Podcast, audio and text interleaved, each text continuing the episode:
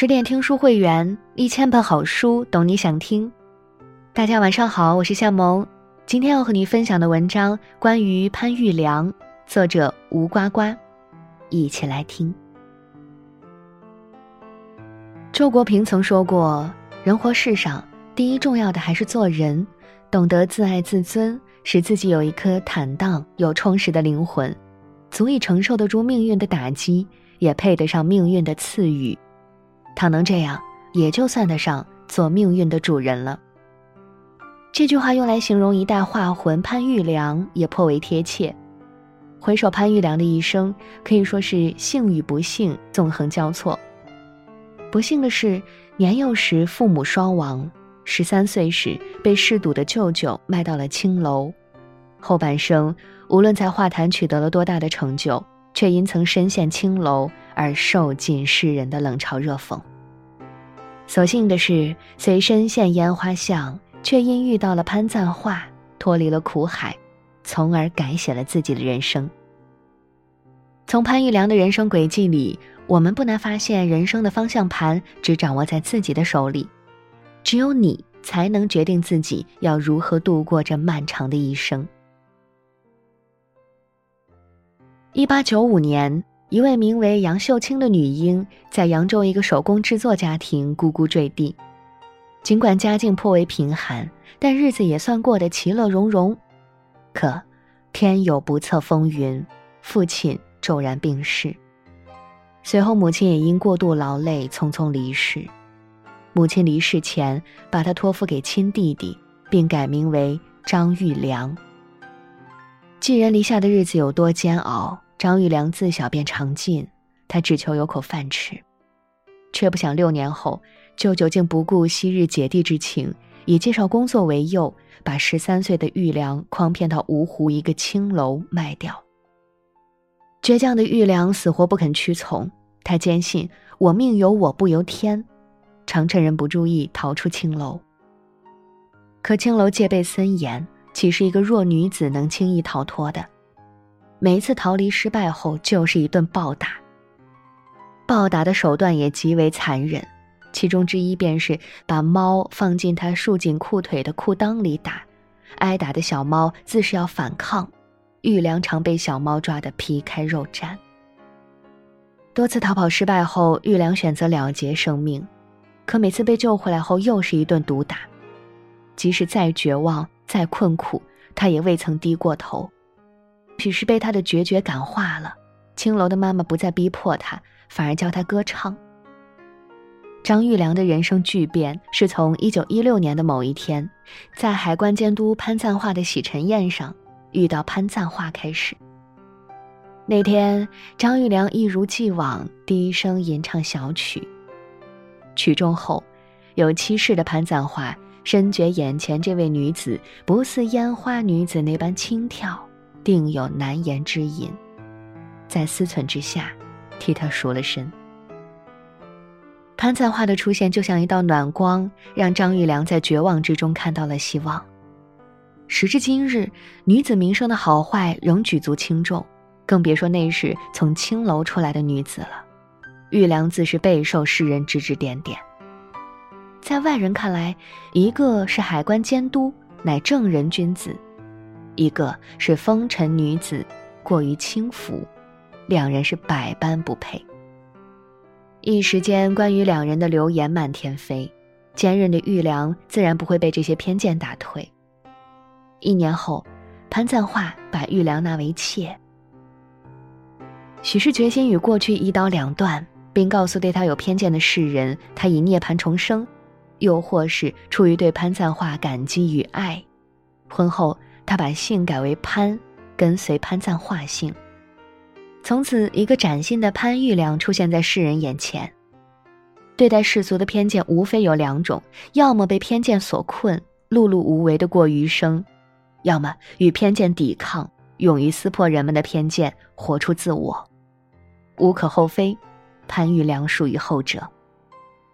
时评人石树思曾说：“所谓成长。”就是实现独立生存、完成独立思考能力的自我奋斗。所谓成熟，就是对内消除傲慢，对外消除偏见的自我修行。敢于消除世人对自己身份的偏见，何尝不是人生路上的修行？人生在世，难免会遭遇偏见，但最为重要的是如何对待偏见，而唯有直视它，才不会被偏见埋没。婚后，潘玉良与潘赞化搬到上海生活，尽管开始了新生活，可世人仍对他的身世耿耿于怀，总对他指指点点。过早尝尽人间疾苦的潘玉良，早已懂得。与其卑微讨好潘赞化和那些带有偏见的世人，还不如让自己变得更好，活出自我。在潘赞化的帮助下，他开始用心读书识字。恰巧，潘家与上海美术专科学校教授洪野先生是邻居，他常常趴在窗台看洪野先生作画，自己也随手跟着画。一九一八年，在潘赞化与洪野先生的鼓励下，潘玉良以第一名的成绩考上了上海美术专科学校。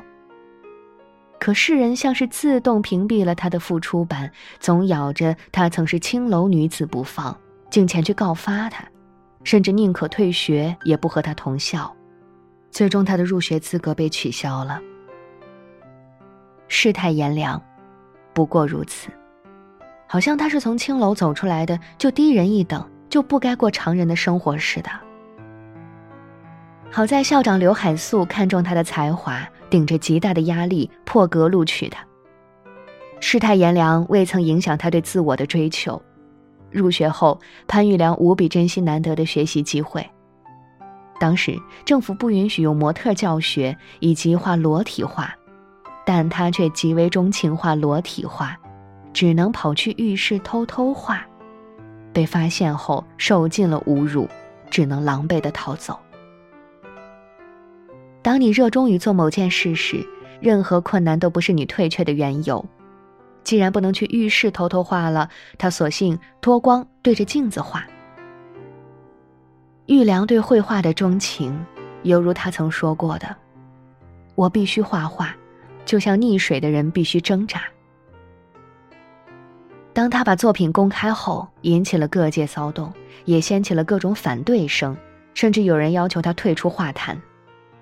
彼时，校长刘海粟意识到潘玉良若继续留在国内学习，在世人的偏见下难以成才，便建议他去法国深造。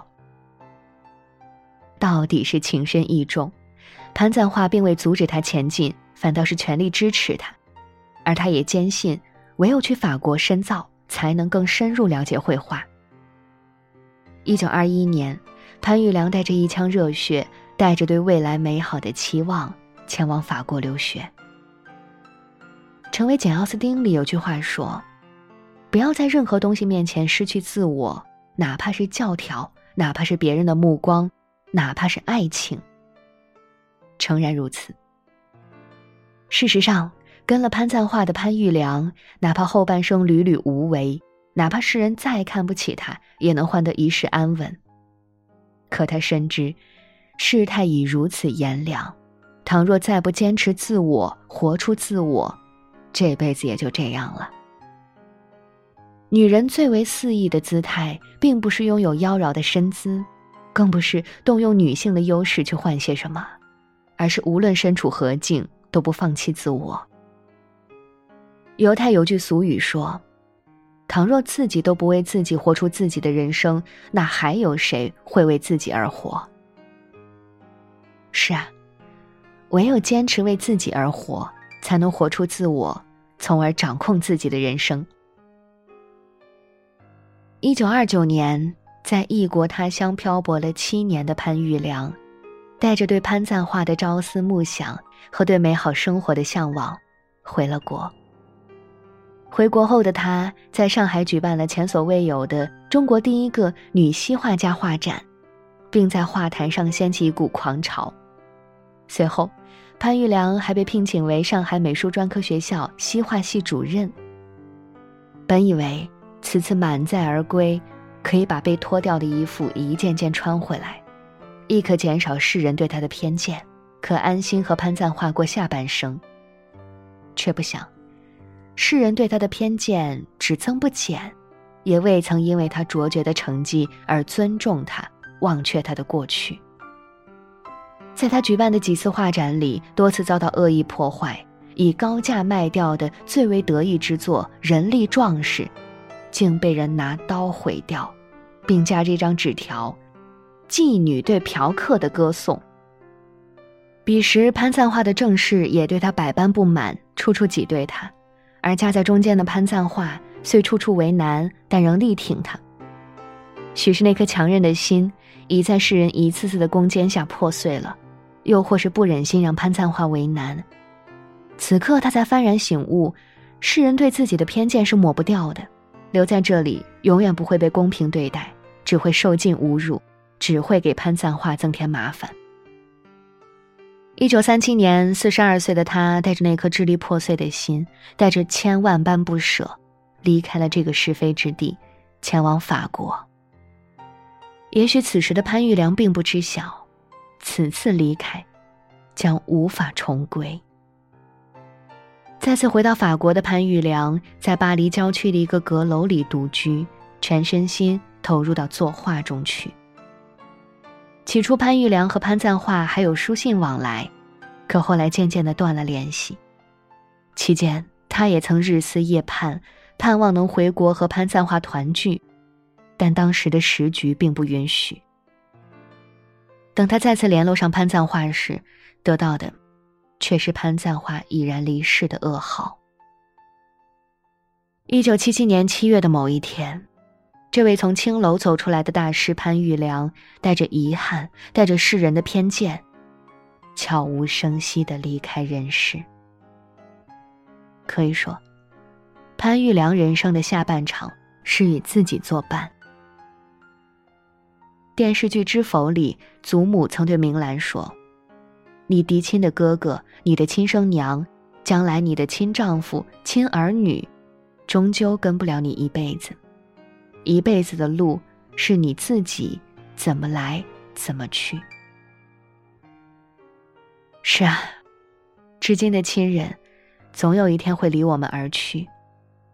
交心的朋友，也许会在某一天走散，爱人也有可能在某一天移情别恋，而唯独自己，才是那个陪伴自己最久远，且矢志不渝的人。说到底。人最终的归宿，是自己。余秋雨曾说：“人生的路靠自己一步一步去走，真正能保护你的是你自己的人生选择。”作家席慕容也曾说：“人的一生应该为自己而活，应该喜欢自己，也不要太在意别人怎么看我，或者别人怎么想我。”是啊，出身不好，误入歧途并没关系。最重要的是你怎么选择，怎么看待自己，因为只有你才是自己最重要的人，也只有你能掌控自己的未来。正如潘玉良，哪怕身陷青楼，亦未曾选择堕落；哪怕已然找到下半生的依靠潘赞化，却不愿成为被圈养的金丝雀，努力活出自我；哪怕惨遭世人非议劫难，亦未曾选择放弃自我。如此说来，只有对自己好，且不刻意理会那些对自己不好的事物，不受他们的束缚，按自己的意愿生活，才有可能拥有更好的人生。倘若此时，你正困顿于曾经的不美好中，那不妨看一看潘玉良。